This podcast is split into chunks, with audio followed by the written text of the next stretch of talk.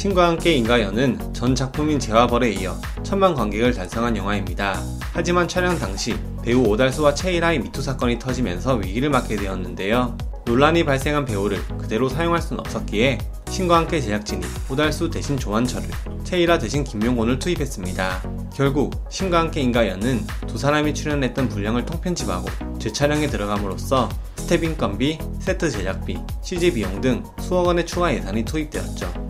다행히 두 사람은 급하게 받은 배역이지만 완벽하게 연기를 해냈고 영화를 성공시켰습니다. JTBC 청춘시대는 시즌1과 시즌2로 진행된 드라마인데요. 시즌1의 성공에 힘입어 청춘시대 시즌2를 시작할 당시 시즌1의 멤버들이 모두 시즌2에 참여하기로 한 상황이었기에 각 캐릭터에 맞춰 대본까지 완성된 상태였죠. 하지만 유은재 역을 맡은 박혜수는 영화 스케줄 때문에 아쉽게 하차하며 배우 지우가 같은 역할을 맡게 되었습니다.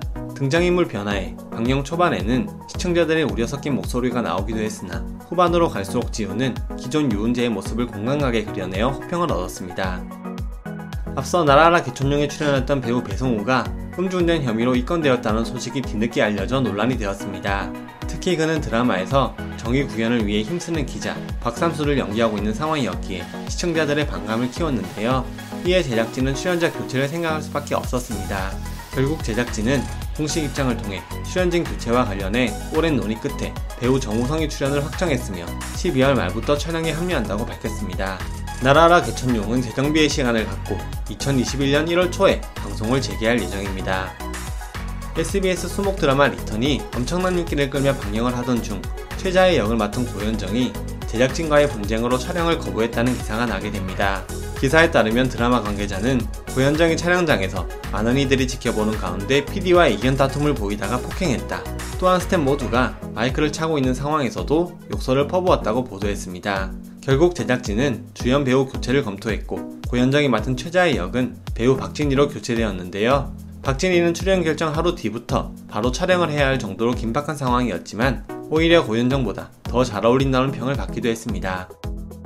2017년 드라마인 당신은 너무합니다에 출연했던 구에서는 방송 3주 만에 간헐적 호흡 곤란 증세로 병원에 후송됐습니다. 당시 그녀는 소화 기능 장애 문제로 장기간의 치료가 필요하다는 주치의의 소견으로 갑작스럽게 하차를 전하게 됐는데요.